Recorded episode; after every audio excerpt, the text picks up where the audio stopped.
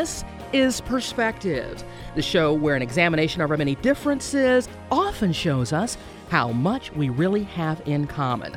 I'm Condace Pressley, and one of the things that I am completely obsessed with, besides binge watching some of my favorite television shows, is binge reading, especially summer reading and book club reading. I'm actually am in a supper club, and one of the things that we do is we talk about books. So today we have a book that is definitely book club ready. It's in a novel about friendship, family, forgiveness, and ladies, the dress that brings them all together. The author is Wendy Wax. The book is My Ex Best Friend's Wedding. And Wendy, who lives here in Atlanta and has for the last 20 or so years, is our guest on Perspectives. Thanks, Wendy, for coming in. So glad to meet you. Thank you. Great to meet you and to be here. I'm laughing at you because you brought your notes and some things to jog your memory about this particular book because you've already moved on to the next best thing. Can you give us a sneak peek as to what's coming? Well, uh, so I tend to write interwoven journeys of self discovery, people figuring out who they are, what they're made of, uh, and especially the bonds of friendship that get us through the really tough times. So, and and I have I write female protagonists almost exclusively. Uh, so who runs yes. the world? Yes, exactly right. So so definitely multiple female protagonists in this story. You know the the challenge is always how you bring them together, who they are, and all that. And actually, I've been sort of keeping. Normally, you write a novel and the title comes way at the end. You know, like you really don't know what that's going to be. But right now, I started with a title. Uh, it's actually called the Breakup Book Club. Ooh. Yeah. So now I'm, you know, getting it together, figuring out who these characters really are and what their journeys are going to be. The AJC, the Atlanta Journal Constitution, about my ex best friend's wedding says you write with a breezy wit and keen insight into family relations. So, what's the story that we have here in front of us? Okay. Uh, this story, actually, I wanted to tell you too, it was inspired by a wedding dress that's actually been in my family for generations. Okay. There was a picture of my Aunt Lois in that dress, a portrait actually, that hung above my grandmother's bed my entire life, her entire life, all of that. And I have to say, I didn't realize what an impact it had on me but I started writing a new novel and I, you know, I knew where it would be set. I knew certain things about the characters and all of a sudden in the prologue there was this dress that had been in their family all this time. And so that was really what got the the story started. Uh, it's an important thread all the way throughout. And actually, my that my aunt Lois, who I was very close to, died this March, and um, the book is now dedicated to her. And there is a picture of her in the dress in the dedication in the front, so everybody will have a chance to see what it looks like. And we'll be able to connect just a little bit for the audience about you, Wendy. You are a former broadcaster, so don't yes. let me forget we're going to talk about that. Okay. You're the author of 13 novels, including One Good Thing, Sunshine Beach, A Week at the Lake, While We Were Watching Downton Abbey, yeah. which you just mentioned, The House on Mermaid Point, Ocean Beach, and then, of course, as we just mentioned, 10 Beach Road. You're a mom. Your sons are all grown up. You're a suburban mom. Well, no, actually, we've moved in into town. ITP. Oh, are you are now. now ITP. Yeah, about people. two and a half years ago, we moved into a high rise, uh, actually in Buckhead. And so you are truly an empty nester living, yes, we living are. your next life. It's awesome. I have to say, it is really, really. I mean, yeah, look, I miss the boys, and you know, it's great when we're together. But it's it is a whole new journey, definitely. So now you guys relocated to Atlanta about 20 years ago. Mm-hmm. What brought you here? Uh, really.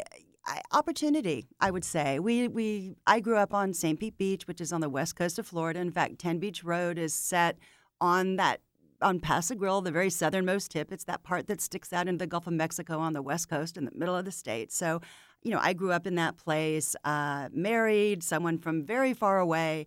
We had children, and uh, it's a great, it's a resort town. It's a beautiful place. The beaches are wonderful, but it's not the easiest place to make a living, you know, unless you're in a family business or in certain industries. So we just picked up and came here, and uh, I'm so glad we did. Really changed everything. In fact, I sold my first book not long after we moved here. So that was a good thing. Absolutely. Atlanta is a very special place. So, in a former life, because this is, you know, your next career, you were telling me before we began that you worked in broadcasting. What did you do? Yeah, uh, I went to work at a PBS affiliate in Tampa right out of college. I was a writer, producer, and on camera talent. I also did freelance talent work. I was the voice of the Publix teller machine. I was the very first voice. So if I'd gotten a penny for every time someone took out money, I would be a very wealthy woman today. And just writing books for fun. Yeah, there you go. Uh, I was a voice of Home Shopping Network in the early days, and my claim to fame during that time was hosting a live radio show on Friday nights called Desperate and Dateless, which was entirely appropriate because I was both of those things at that time. Okay, you got you can't leave us hanging there. A little bit of the premise of that radio show. Uh, so it was it was a dating matchmaking show, and I was live on the air. So it was a radio form of was- Tinder, I guess. I or- or- guess or way one of those- before that ever existed. But I was on four hours on Friday nights. It was meant to be entertainment, but I have to tell you, when you talk to that many people who are actually lonely, it's kind of intense. The idea would be the woman would call in at that time. This is before. This is how old I am. Before you know, Before cell all of that phones, technology, before everything yes, else, everything- online dating. But basically, the woman would call in and we'd talk on the air and chit chat and all that. And if someone was interested, they would call in. And at that point, if they would talk, I put them on the air together, they would talk to each other, I would egg them on. And if they decided to make a match, then at that point, the woman would be given the number. It would be up to her whether or not, you know, to, to pursue that. But at one point, uh, I actually got several phone calls from people who got married and one from their honeymoon. I, I thought they might have found something better to do than call the show at that point in time. But it was it was fun. You know, it was really it was kind of intense, but it was it was good. It was it was a really neat experience. And it was live, which was a whole other thing at that time for me. So before Match and all of the other back in the day. online dating Yeah. services, we listened to the radio for dating and desperate. Yeah, it was. Desperate and Dateless. Yes. Desperate and Same dateless. thing.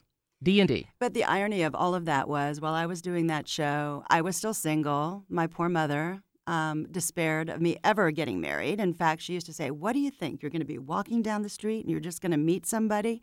And I was in New York. I was on a trip up there doing business. I used to rep a director cameraman at, at a certain point also.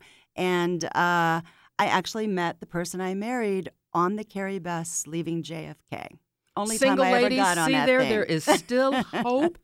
he may come ring your doorbell. You never know. You may meet him walking down the street. So you took all of these life experiences, and is that what turned you into a novelist? You know, I was a journalism major. I had always, you know, I wrote for television and radio and commercial projects. So I had always written, but I had never actually attempted fiction, although I am, like virtually every writer you will ever meet, a voracious reader. I mean, you know, you don't become a writer unless you are first a reader. And uh, I was actually at home with a two year old and a newborn when I first decided to try to write a novel not the best timing in the world. I sort of chalked that up to post pregnancy hormones and lack of sleep because really, I had no idea really what I was doing or why. I, I just needed something creative for myself. I think that did not involve changing diapers or, you know, all of the things you do with with tiny tiny people. And so I started writing, and because of the age, their age, it took me years, you know, to finish that first book. But I did do it. I did manage to sell it, which, you know, I found out later was fairly unusual. And it was actually a story about a woman who leaves a PBS affiliate in Tampa, where she's a writer, producer, and on camera talent, to do a show called Desperate and Dateless. It was, you know, like almost all first books, almost completely autobiographical, except for all the really great sex that I wrote. I, I totally made that up. So that was my first novel. And uh, after that, I wrote romantic comedies for Random House, uh, books with stories like, uh, with titles like Seven Days and Seven Nights, Single in Suburbia, and my all time favorite title, which was Leave It to Cleavage. And I thank you for letting me say that because it is my favorite title ever. It was a story about a jilted housewife and former Miss Rhododendron who must save the family bra business and the town it supports. I know. I'll let you think about that one. That's uh yeah, that's probably the best sentence I've ever written in my entire life. That And is I- a great sentence. Yes, I sold that book off of that one line. And, and it is what is referred to as a high concept idea. Um, not highbrow necessarily, but you know, high concept in the sense that you can Highbrow take- is what you're yes, saying. yeah, you know, yeah, exactly right. Then you can take you know the whole, a whole idea, a movie, a book, or whatever, and condense it into a sentence that everyone understands and, and knows basically what to expect. Well, so, I say if you can't write your idea on the back of a business card, you have not completely refined that idea. Well, you know what? You're that is so right, but it is so hard. I would almost rather write. I my novels are about 110,000 words somewhere in there. I would rather write an entire novel than a synopsis or try to get that line or the pitch going. I mean, it's really hard. Yeah, to drill down into an idea that someone's going to go, "Yes." Right. Can Yeah. be difficult. And you can tell when you're watching someone's eyes. They either light up or they don't. So there you go. It's uh yeah. So when you can do nothing but write, how long does it take for you to push out a novel?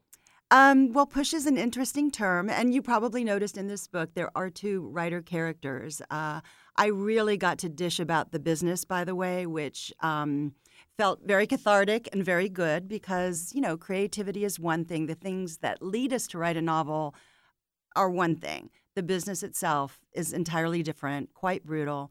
And uh, and now I've already forgotten the question. So, what do you remember? What the question was?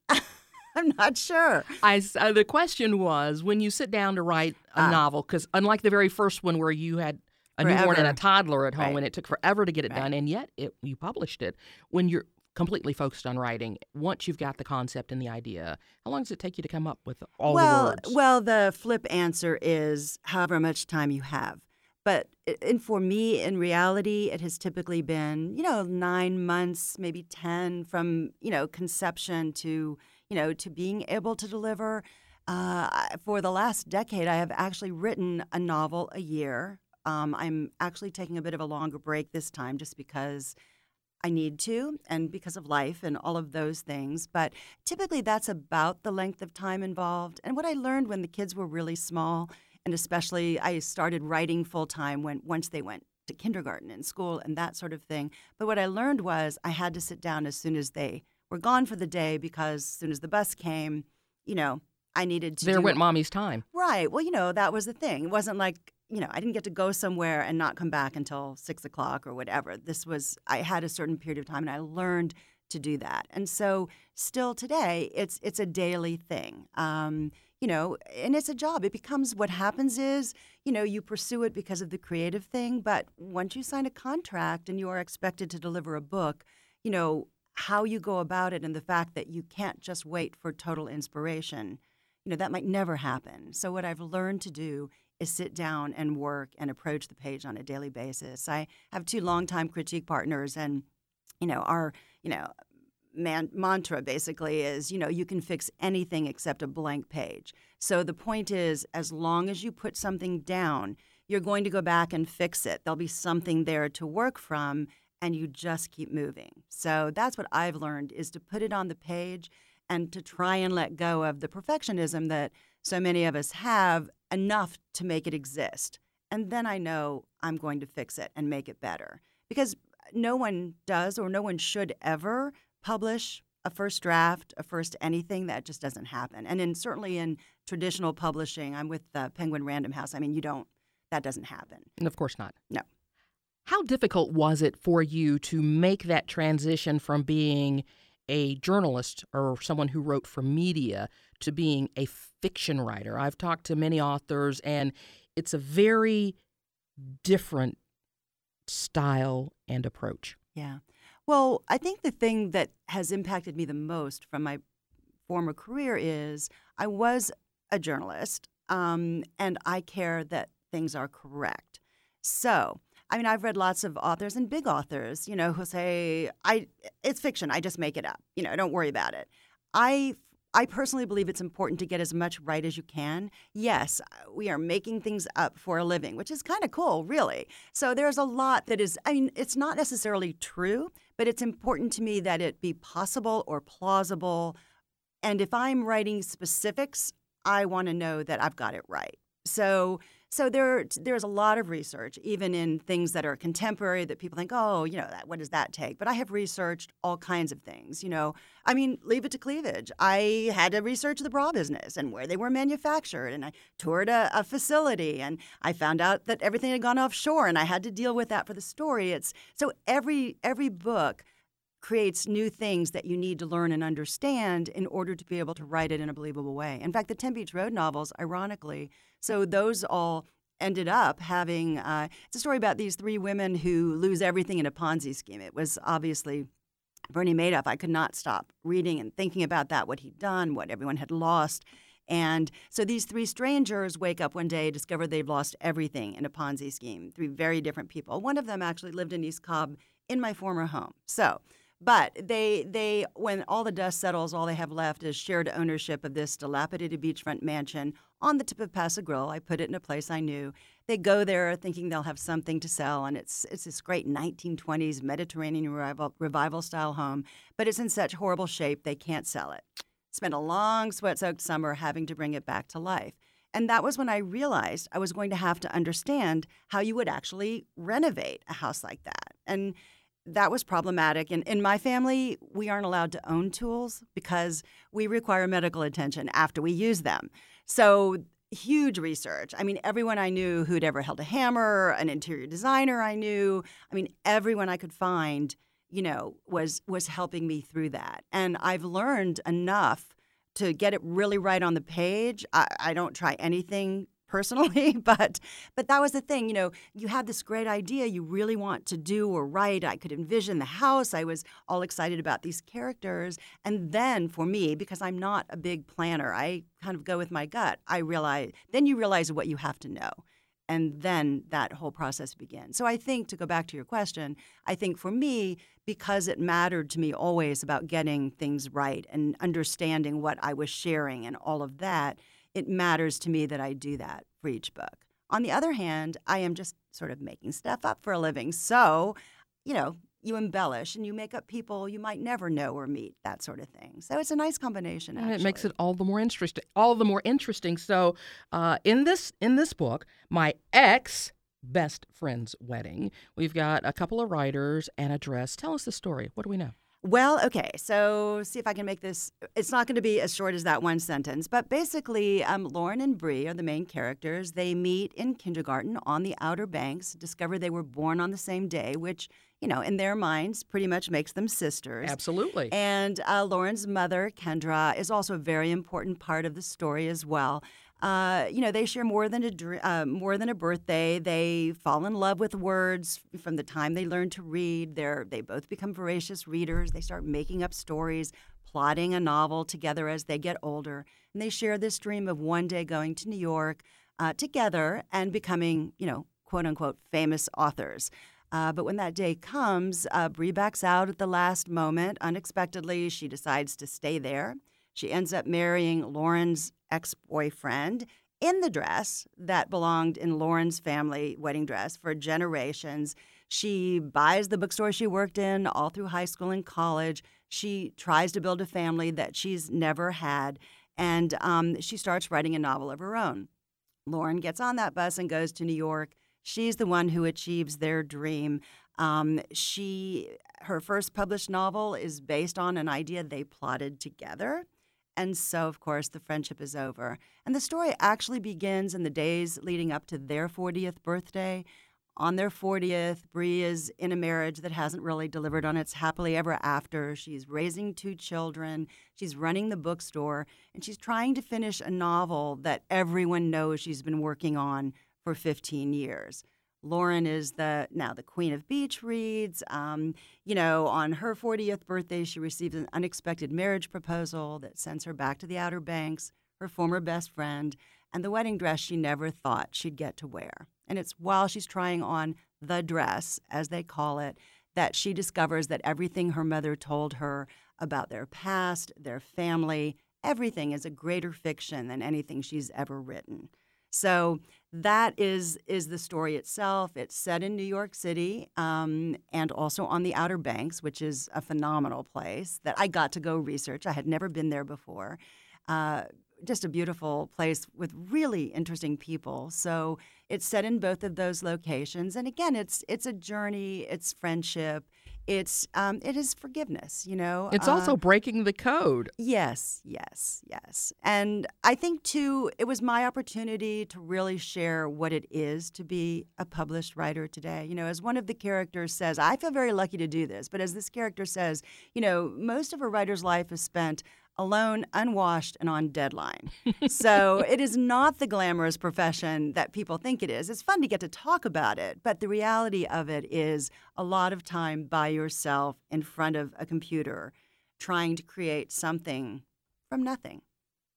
One of the things that you've done with this book and with many of your books is for the book club readers you actually wrap everything up with discussion points to get the group started at the end. Tell me about your decision to do that, or was that something suggested by your publishers? Well, you know, that actually is something that um, publishing houses started. I, I, don't remember exactly when it started taking place, but probably I'll, with Oprah and the book club. Well, it was it was a mar- it was a marketing thing in the beginning. You know, it was something that set a book apart, that made book clubs feel this was a good choice for them to read.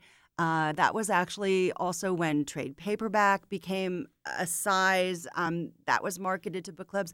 A lot of things, as un, unsexy as it sounds sometimes, a lot of things that happen in publishing exist to get you to want to pick up the book. You know, the author is responsible for hopefully holding, creating holding you, something yes. you really want to read. But what makes you pick up that book in the first place? I mean, you know, that we all say, oh, you can't judge a book by its cover. But of course, we do every single day. So a lot of the things that the publisher brings are, of course, hugely important. And their job, it's marketing and to get you to want to pick this up. So, you know, my job is to hopefully deliver something you're going to really love and not be able to put down.